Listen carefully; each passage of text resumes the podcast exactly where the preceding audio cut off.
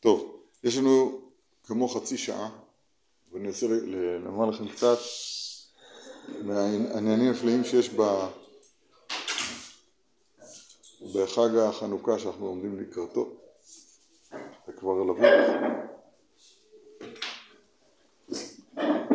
הטענה שאני רוצה לשים פה לפני הציבור היקר הוא בחנוכה תלוי הכל. הכל, גם הגאולה הפרטית של כל אחד ואחד, גאולה אמיתית, אם רוצים גאולה שלמה ביחיד, וגם של כלל ישראל, זה תלוי בחנוכה. וכדרכו של היצר הרע, אז הוא לוקח את הנקודות היותר קדושות ומעלים אותן. באופן שאנחנו בחנוכה מצד המעשה ברור שכולם עושים את המצוות בצורה מהודרת ביותר, שמן זית כשר לאכילה עם תו תקן של משרד החקלאות, מדליקים בדיוק בשעה הנכונה וכולי, מהדרין, מן המהדרין מן המהדרין, וזה אין טענה, ואדרבה זה אשרינו ישראל, אבל מצד מהותו נשמת הזמן הזה לדעתי לא, לא, לא מונחים היטב. בפרט כששומעים כזאת טענה מוגזמת, שהכל תלוי בזה, זה באמת נשמע קצת מוגזם. בסדר, היה נס. רצו להשמיד, מעטים מול רבים, וברוך השם ניצחנו, הדליקנו את חודשיך, בסדר, מה, רוצים להגזים.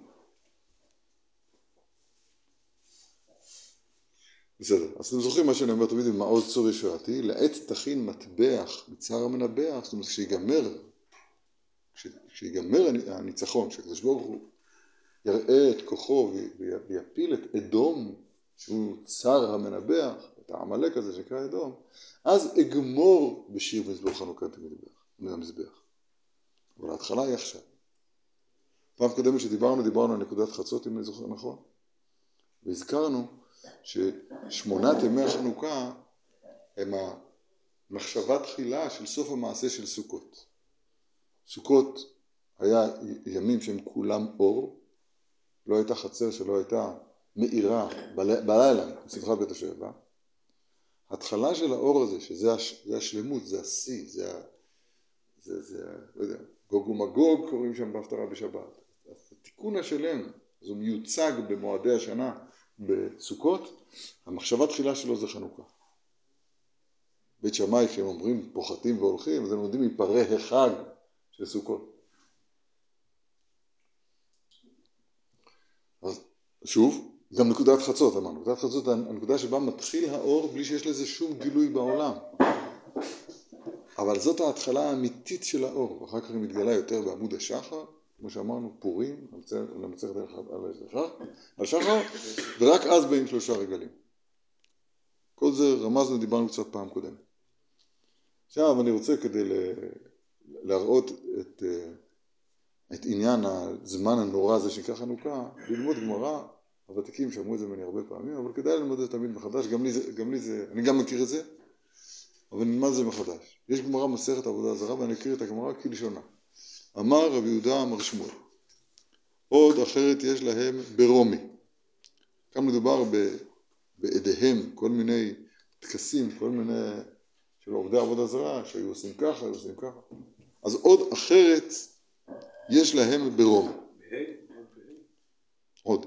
אחת לשבעים שנה, זאת אומרת זה דבר ש, שהוא שייך לחייו של האדם, שבעים שנה, זה ימי. ימי חיינו שבעים שנה, זה דבר שהוא חוזר על עצמו, הוא סדר העולם. אני מתכוון לרמוז שיכול להיות שהדבר הזה לא היה מהעולם אפילו פעם אחת.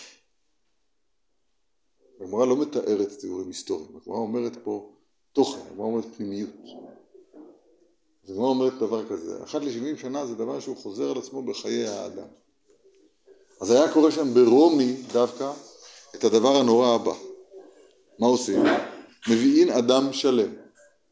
אין לו שום מום, אשר אין בו מום.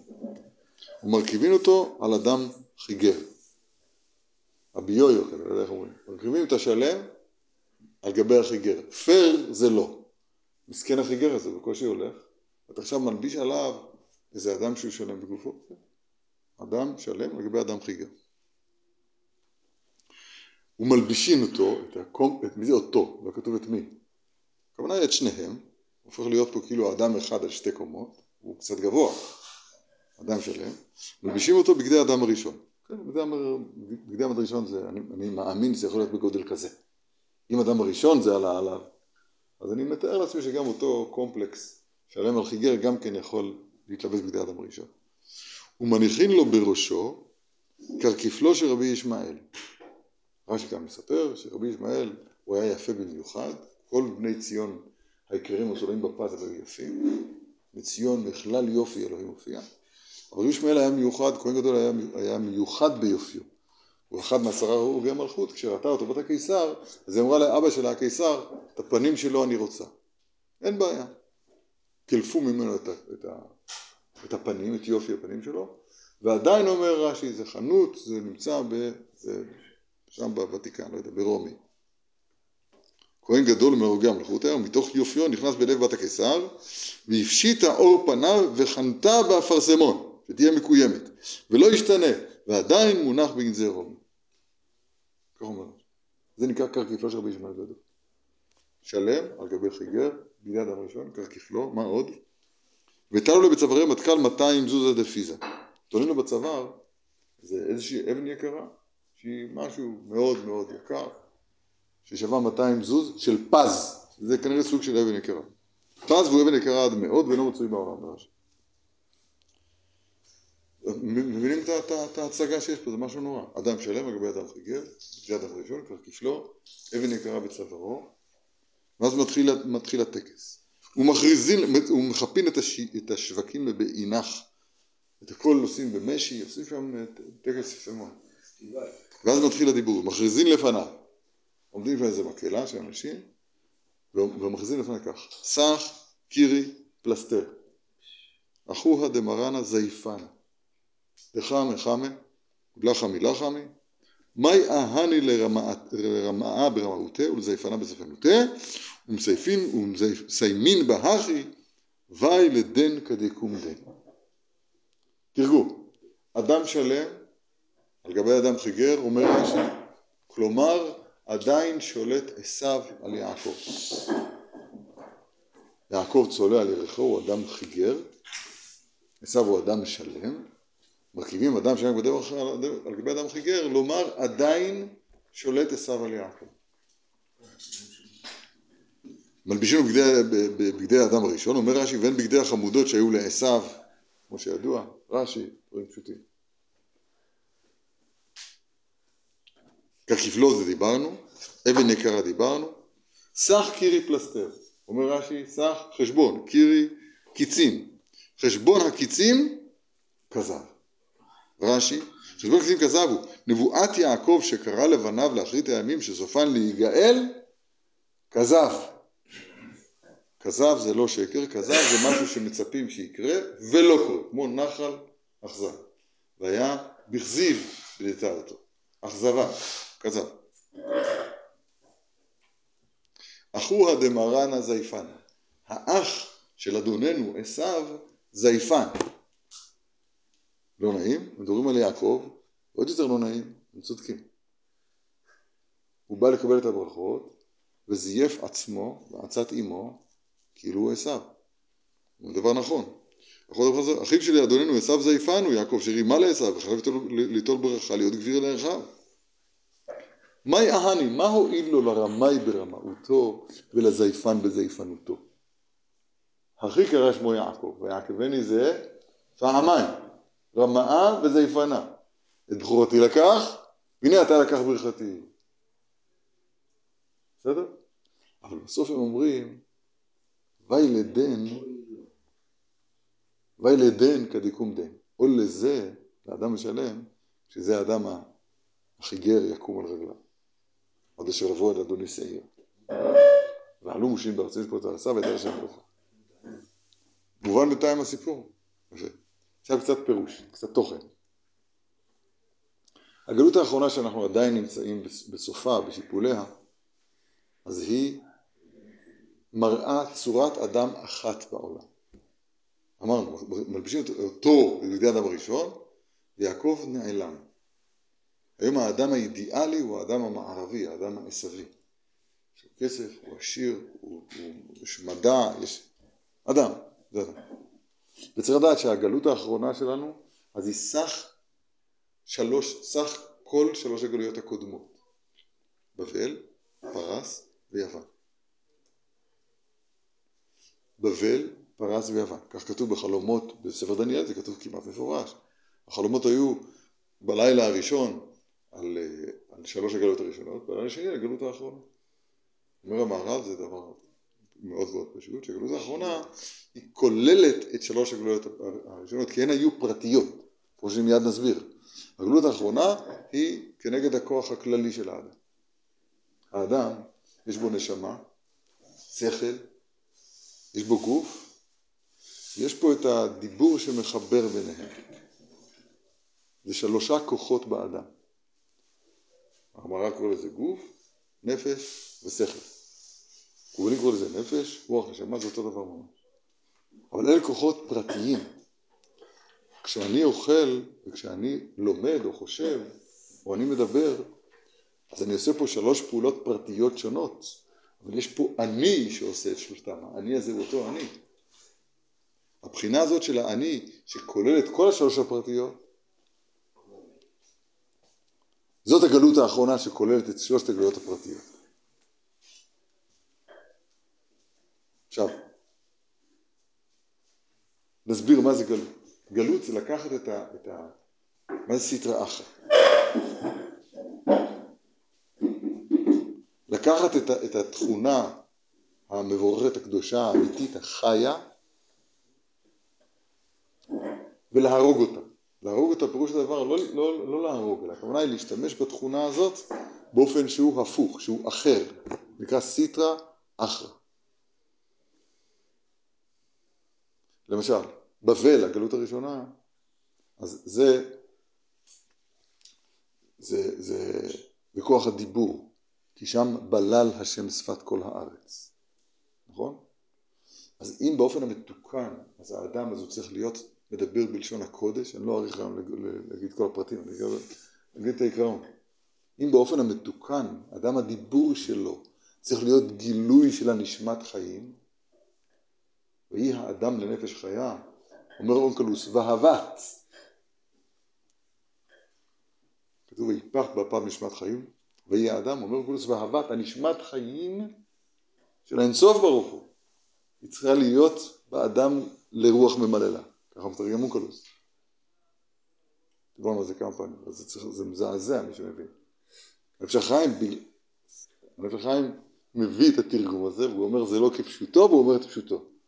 שהאדם הוא נפש החיים מכל העולם. אבל סוף סוף אונקלוס תרגם. אז עוד פעם. וייצר השם אלוקים את האדם עפר מן האדמה. זה הגוף. ויפח באפיו נשמת חיים, ויהי האדם לנפש חיה. התרגום היה צריך להגיד, היה צריך להגיד, והווה האדם, ויהי האדם, תרגום והווה האדם, לנפש חיה, אונקלוס רוצה להגיד זה הדיבור, לרוח ממללה. אז אונקלוס לא רק שהוא משנה את הנפש החיה לרוח ממללה, זה מאוד מפורסם, הוא משנה גם את ה"ויהי האדם" ל"ותהי באדם", והבת באדם. מי הבת באדם? הנשמת חיים. מובן מה שאמרתי כאן בקיצור. במקום ויהי האדם ותהי באדם, הנשמת חיים נהייתה באדם לכוח המדבר. זאת אומרת הכוח המדבר של האדם אז הוא באופן האמיתי, באופן הנכון, הוא צריך להיות מגלה, מגלה מוציא אל הפועל את הנעלם ברוך הוא, את הנשמת חיים. הכוח המדבר הוא אמור היה להוציא שכינה מדברת מתוך גרונו. זה, זה הדיבור במצב המתוקן שלו. בבל זה מקום הקלקול של הדבר הזה בעצמו. איפה צריך להיות למשל הדבר הזה, איפה הוא מתגלה בעולם? בבית המקדש, בבית המקדש. אז משם דבר השם ירושלים. מציון תצא תורה. מקום המפגש בינו יתברך, בין השמיים לבין הארץ, בבית המקדש. נבוכדנצר בבבל, אז המנדט שלו, התפקיד שלו, כאילו מה שהוא עשה, הוא החריב את בית המקדש, בנקודה הזאת. עוד יש להעריך בזה, אני אומר עכשיו רק את העיקרון. כנגד זה, מה שמים על אותו אדם מוזר, שם ברומי, אחד לפני שמונה, שמים לו יופי מיוחד על הצוואר שלו. מה? לשבח, לפרר ולרומם את הדיבור העשוי כנגד מלכות בבל. הגוף של האדם, הגוף של האדם, זה היה דיבור, הגוף של האדם אמור להיות קדוש.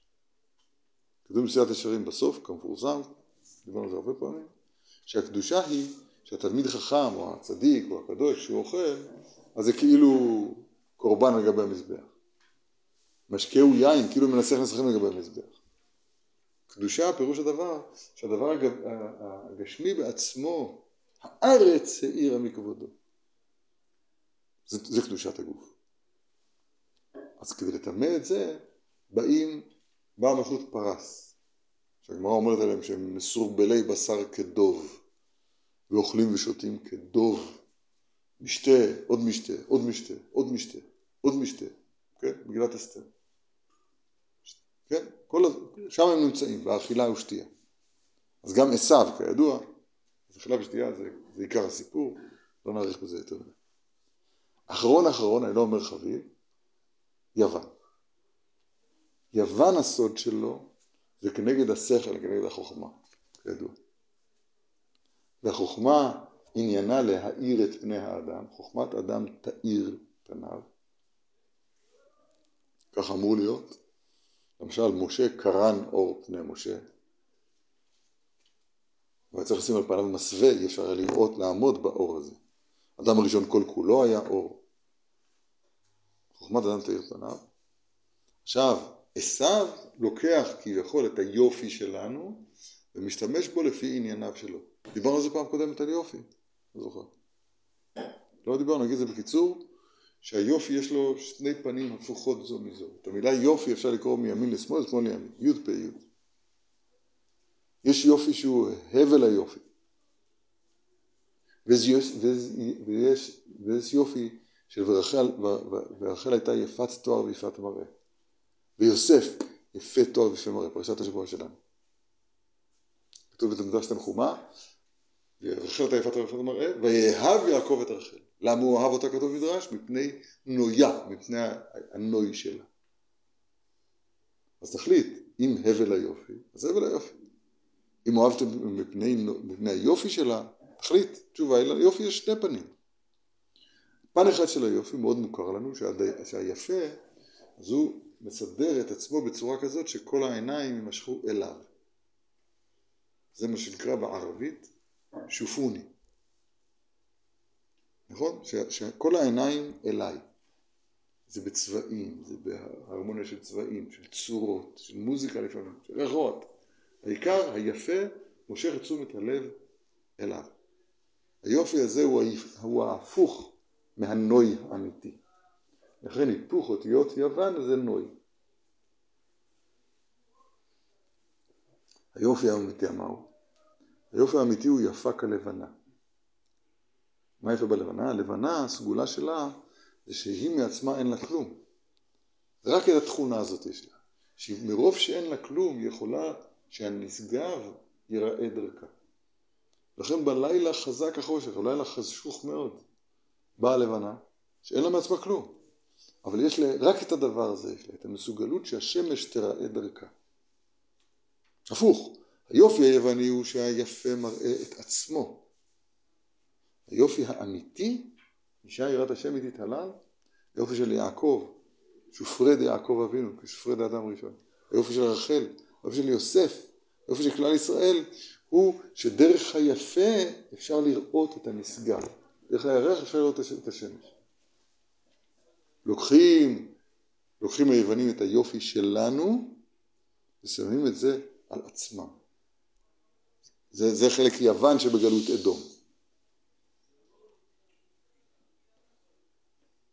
נמצא.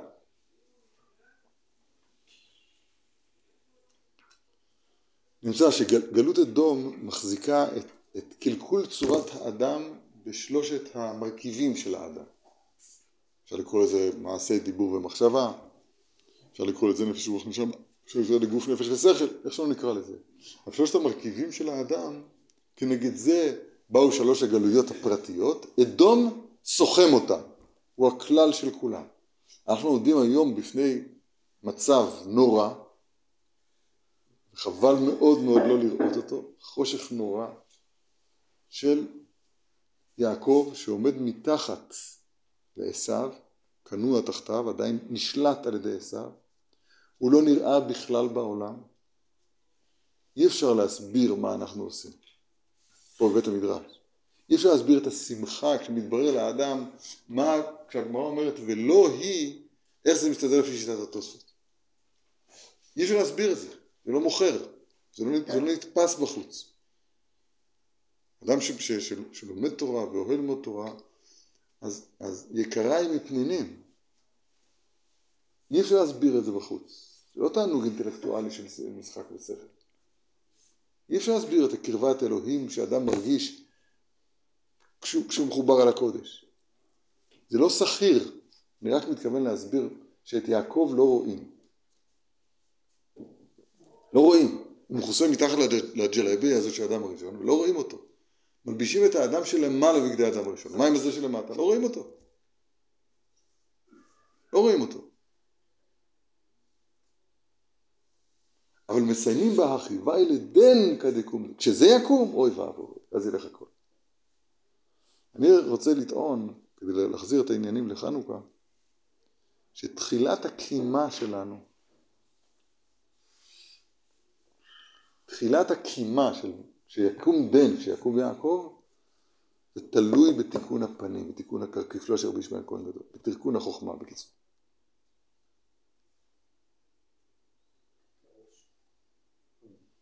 נסביר. טוב, נסביר. בעזרת השם. יו, אני רואה פתאום כמה דברים שלא דיברתי עליהם. אנחנו כבר כל כך ותיקים בטח נרדמים תוך כדי דיבור. רוצה להתחיל מההתחלה. יש גמרא במסכת בכורות בדף ח' עמוד ב'. שם הקיסר עושה debate, עושה ויכוח בין סבי דאתונא, חכמי יוון, וחכימא דיהודאי שקוראים לו רבי יהושע בן חנניה. מעטים, מעט מול רבים. סתם, זה לא נוגע. ויש פה ויכוח בין בינינו, בין חכימת יהודאי, חוכמת ישראל, חוכמת היהודים, לסבת ואתונה שזה חוכמת יוון. והקיסר זורק שאלה לאוויר. מה זמן העיבור של נחשה? נח... נחש, לכמה מי עבר ומוליד? כמה זמן משך העיבור של נחשה? רבי שמעון חנניה, שהוא היה בקיא גדול ב... בנחשים, אז הוא אומר שבע שנים.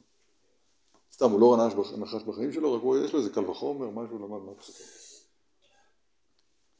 אז הקיסר מסתכל עליו קצת בזלזול, אומר לו כזה, ותסברה? והוא אמר, חכמי יוון בדקו, כמו שצריך לבדוק במעבדה, ויצא להם שלוש שנים.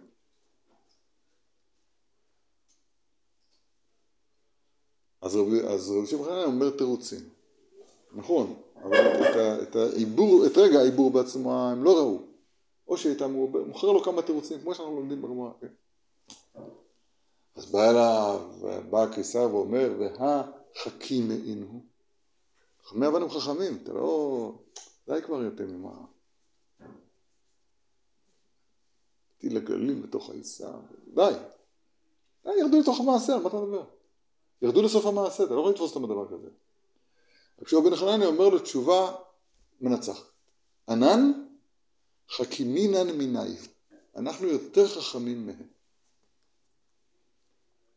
אני במקום הקיסר הייתי, אנשים מאשפז אותו, כי זה מאוד מאוד לא חכם להגיד, אחרי שאומרים לך שהחבר'ה בדקו, הם לא פראיירים, הם מדענים, עושים קבוצת ביקורת, והכל בסדר, יצא להם כך וכך, זה מה לך להגיד, אתה יותר חכם? ואבא שלך? הוא גם יותר גיבור מהם. איזה מין, איזה מין תשובה זאת, ענן חכימין על מיני? מובן הקושי או לא? כן. אבל הקיסר היה פיקח. אז אמר, היא חכים את כולי היי, זיל, נצחינו. אני רוצה לראות אותך, מנצח אותה. ואז הגמרא נעלמת לנו, מתחילה לדבר כל מיני קושיות, כל מיני חידות, שואלים זה את זה, עונים זה לזה, אף אחד לא מבין. מה זה אף אחד לא מבין? רבותינו דיברו בזה הרבה, יש אגרה ויש מהר"ל ויש רבי נחמן ויש מה שאתם רוצים על זה. על החוכמה שכתובה בהמשך הדיבור שם בגמרא, בסופו של דבר, אני שמח שאתם לא מופתעים, רבי בכלל מנצח. אבל מה זאת הטענה הזאת, ענן חכים מן המנהיו? איזה מין טיעון זה? אבא שלי שוטר, כמו שאמרת לי נכון. אבל מוכרח שאתה לא חכם, כי המעשה סותר את דבריך. נכון?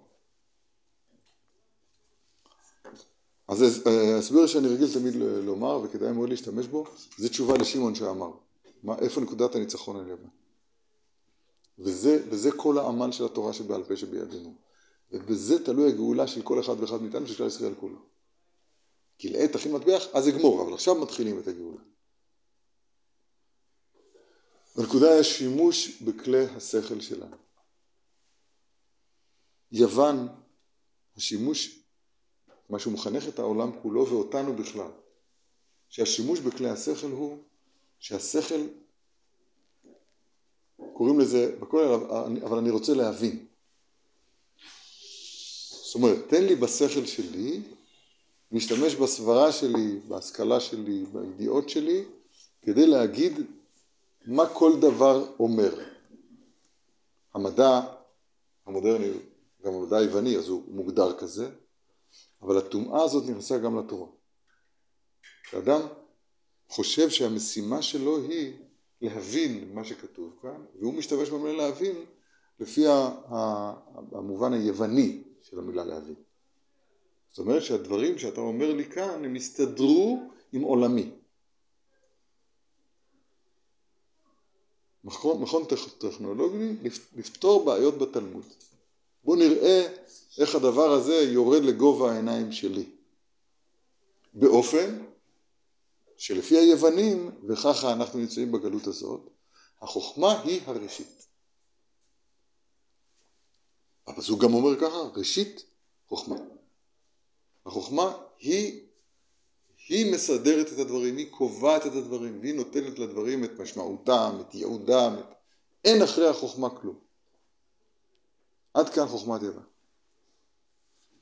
אנחנו חכמים מהם כי אנחנו משתמשים בחוכמה, בכלי החוכמה שלנו, פשוט הפוך. החוכמה אצלנו היא לא כוח משפיע, כוח שזכר, שקובע, שגוזר מהם הדברים. כוחות ההשכלה, כוחות החוכמה שלנו, אז הם כוחות של עמידה כמקבל כלפי משפיע. החוכמה אצלנו, אז היא ראשית, אבל שיש ראשית קודמת לה. החוכמה אצלנו נמצאת אצל, אלינו מהעין. כמו שכתוב, והחוכמה מאין תימצא. זו נקודה מאוד מאוד קריטית, מאוד מאוד חשובה שצריך להבין אותה היטב היטב היטב. מאוד מבלבל, אנשים מאוד מתקשים בזה. כי, כי, כי יוון, הארס וטומאת יוון חדר לכל פינה. או בלשון חז"ל, טימאו את כל השמנים שבהיכל. השמן הוא השכל, והשכל אמור להיות פתוח.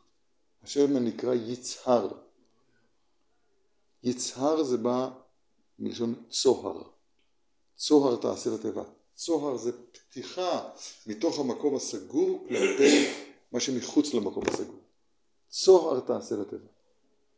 יש אומרים, יש אומרים, אבל כל פנים צוהר זה, זה משהו שהוא חלק מהתיבה, אבל הוא פתיחה מתוך התיבה אל מחוצה לה. זה אמור להיות השמן, בגן תירוש ויצהר. כשדימאו את כל השמן שבהיכל, פירוש הדבר, הרגילו את האנושות לתפוס את המציאות לפי השכל, אבל כמו שהוא טמא. בלי התייחסות אל מה שמחוץ לתפיסה האנושית. הטענה היא צודקת, איך אתה רוצה שנתייחס למה שמחוץ לשכל האנושי? זה, זה לא ייתכן. טמאו, טמא זה דבר שהוא סתום, אטום, מטמון, טומטום, שזה מכוסה, איבריו מכוסים. טימאו את השמנים שבהיכל, פירוש הדבר שמרגע זה שנכנסה יוון לתמונה, והם נכנסו חזק מאוד, חזק מאוד. הטומאה שלהם מחלחלת בהיכל בעצמו. טימאו את כל השמנים שבהיכל. בבית המדרש פנימה. חושבים לפעמים בשכל היווני באמנותינו הרבה. מה פירוש הדבר? שאני חושב שהמשימה היא כאן ש, שאני אבין את מה שכתוב כאן. טוב, מה אתה רוצה? ודאי, זה נקרא ללמוד. התשובה היא לא. התשובה היא שאתה צריך, אמור להשתמש בכלי השכל שלך כפונים אל מה שמעל השכל. בפנימיות התורה, מעל החוכמה, יש כתר. יש לחוכמה שני פנים. כך כתוב בספר תומר דבורה, במילים האלה ממש. יש שני פנים לחוכמה. יש פן, כך הוא אומר. אני חשבתי שהשימוש המודרני במילה פן של פנים הוא שיבוש. זה מפורש בספר תומר דבורה. יש פן של החוכמה שבו היא פונה למעלה. זה נקרא קוצו של יוד. מה יש לך לפנות למעלה? אין למעלה כלום. מעבר למה שאני מבין אין כלום. מעבר לשכל אין כלום. איפה אתה הולך? טוען הפילוסוף. התשובה היא, אתם הפילוסופים אין לכם. לא קיבלתם תורה. אבל אנחנו קיבלנו תורה. אצלנו הנשגב אלינו, כלל ישראל, נגלה. ומאז אנחנו אמורים להפנות את כלי החוכמה שלנו כלפי הנשגב. אתם צודקים הפילוסופים, לא קיבלתם תורה, אין לכם ברירה, אתם חייבים, חייבים לחפש את המטבע מתחת לפנס. שואלים אחד, מה אתה, מה אתה מחפש פה? מטבע. רואים אותו מחפש מתחת לפנס מטבע שם בתוך החול. איפה זה נפל לך? לא יודע. למה אתה מחפש את זה פה? פה יש אור. אידיוט. מה אתה עושה לחפש במקום אחר? שם אין אור. היווני, אין עליו טענה עקרונית. הוא לא יכול, אין לו במה להשתמש. כי הוא לא קיבל תורה. אבל אנחנו קיבלנו, אנחנו קיבלנו תורה. תורה בשבילנו היא כתר. כתר היא הראשית שקודמת לראשית. בית ראשית ברא אלוהים את השמיים ואת המילה ראשון יש לה משמעות גם קודם לכל. הראשון אדם תיוולד, כמו שאתם אומרים בפסחים זה. הראשון אדם. יש שני ראשון. יש ראשון שהוא ראשון לסדרה. ויש ראשון שהוא קודם לסדרה. היווני נמצא בראשון שהוא בתוך הסדרה. אנחנו חכמים מהם, זה לא הכוונה אבא שלי שוטר. אנחנו, השימוש שלנו בחוכמה הוא אחר באופן עקרוני מאשר של היוונים. היופי אצלנו זה לא להראות את עצמנו, היופי אצלנו, בטהרתו, זה שאנחנו מסוגלים להראות בשכלנו שלנו את, ה, את, ה, את האור שלא יתברך. אין אדם עומד על דברי תורה, אלא אם כן משים עצמו כמי שאינו. היום קראנו את זה חיים. שנאמר החוכמה והחוכמה מאין תימצא.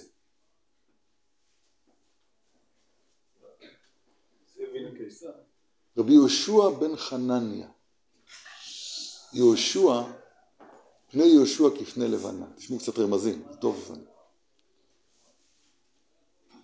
רבי יהושע בן חנניה, יהושע, פני יהושע כפני לבנה. חנניה זה חנניה, מי שמבין. השם יה כלפיו יתברך. זה השם של הנשגב, של הנסתרות לשם אלוקינו. חנן זה נתן לי בחינם. חנותי את אשר יכול. רבי יהושע בן חנניה, בשם שלו, בשם שלו כתוב הניצחון על יוון. כי יוון אין מעבר לחוכמה כלום, אין קוצו של יוד אצל היוונים. אין. רבי יהושע בן חנניה. על הניסים, בימי, איך אנחנו אומרים? בימי יוחנן? כהן גדול חשמונאי ובנה. יוחנן. אותו דבר, חנניה. כהן גדול חשמונאי ובנה. שעמדה מלכות יוון הרשעה. נקודת המלחמה שלנו יוון היא בדיוק, בנק... זה האצבע. לא יודע, מי שיגיד אחרת אני לא יודע מה לעשות. כל, כל השאר זה תולדות של זה. הנקודה בעצמה, לפי מה שאני חי, לפי מה שאני מבין. זה הנקודה הזאת. את כל השכל העצום שיש לך, תרגיל לכוון אותו כלפי הכתר, הפה הנסגר. תשתוק, תלמד לשתוק, הס ואחר כך כתב, תלמד לשתוק, שתוק והאזן לשמועתך. אנשים לא יודעים את הסוד הזה, אני לא יודע למה. אה, אני יודע למה. אני יודע למה. כי זה, זה היצר הרע, שורש שורשי השורשים של היצר הרע זאת הגאווה. משם מתחיל הכל. השמחה הזאת בזה שאני אמרתי. הענב אין לו שמחה בזה שהוא אמר את זה. השמחה שלו זה במה שנאמר, לא בזה שהוא אמר את זה. הענב האמיתי, השמחה שלו זה לא בזה שהוא אמר את זה, אלא זה בדבר בעצמו שהתגלה כאן. מה לי אם אני אמרתי או אתה אמרת? זה לא משנה. והגאווה הזאת ש, ש, ש, ש, שכולנו נגועים בה ברמה כזאת או אחרת. אז היא אומרת, אני, אני, אני רוצה להבין, אני, איפה אני פה, איפה אני כאן בתוך, בתוך, בתוך הדיבור הזה. הענווה היא כמי ש... אלא מי שעושה עצמו כמי שאינו. סיכום. וילדן כדיקום דן. אנחנו, בעזרת השם מקווים שהדור שלנו הוא הסוף כבר. והלוואי ותחזינה עינינו בשבחה לציון ברחמים. אבל כדי להיות ציון צריך להיות ציון. ציון גימטריה יוסף. זה נקודת היופי שעליה אנחנו מדברים.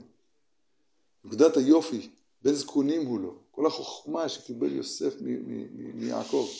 נקודת החוכמה אצלנו, נקודת החוכמה אצלנו היא הפחית, הופקית לחוכמת יוון. ענן חכימינא מיני.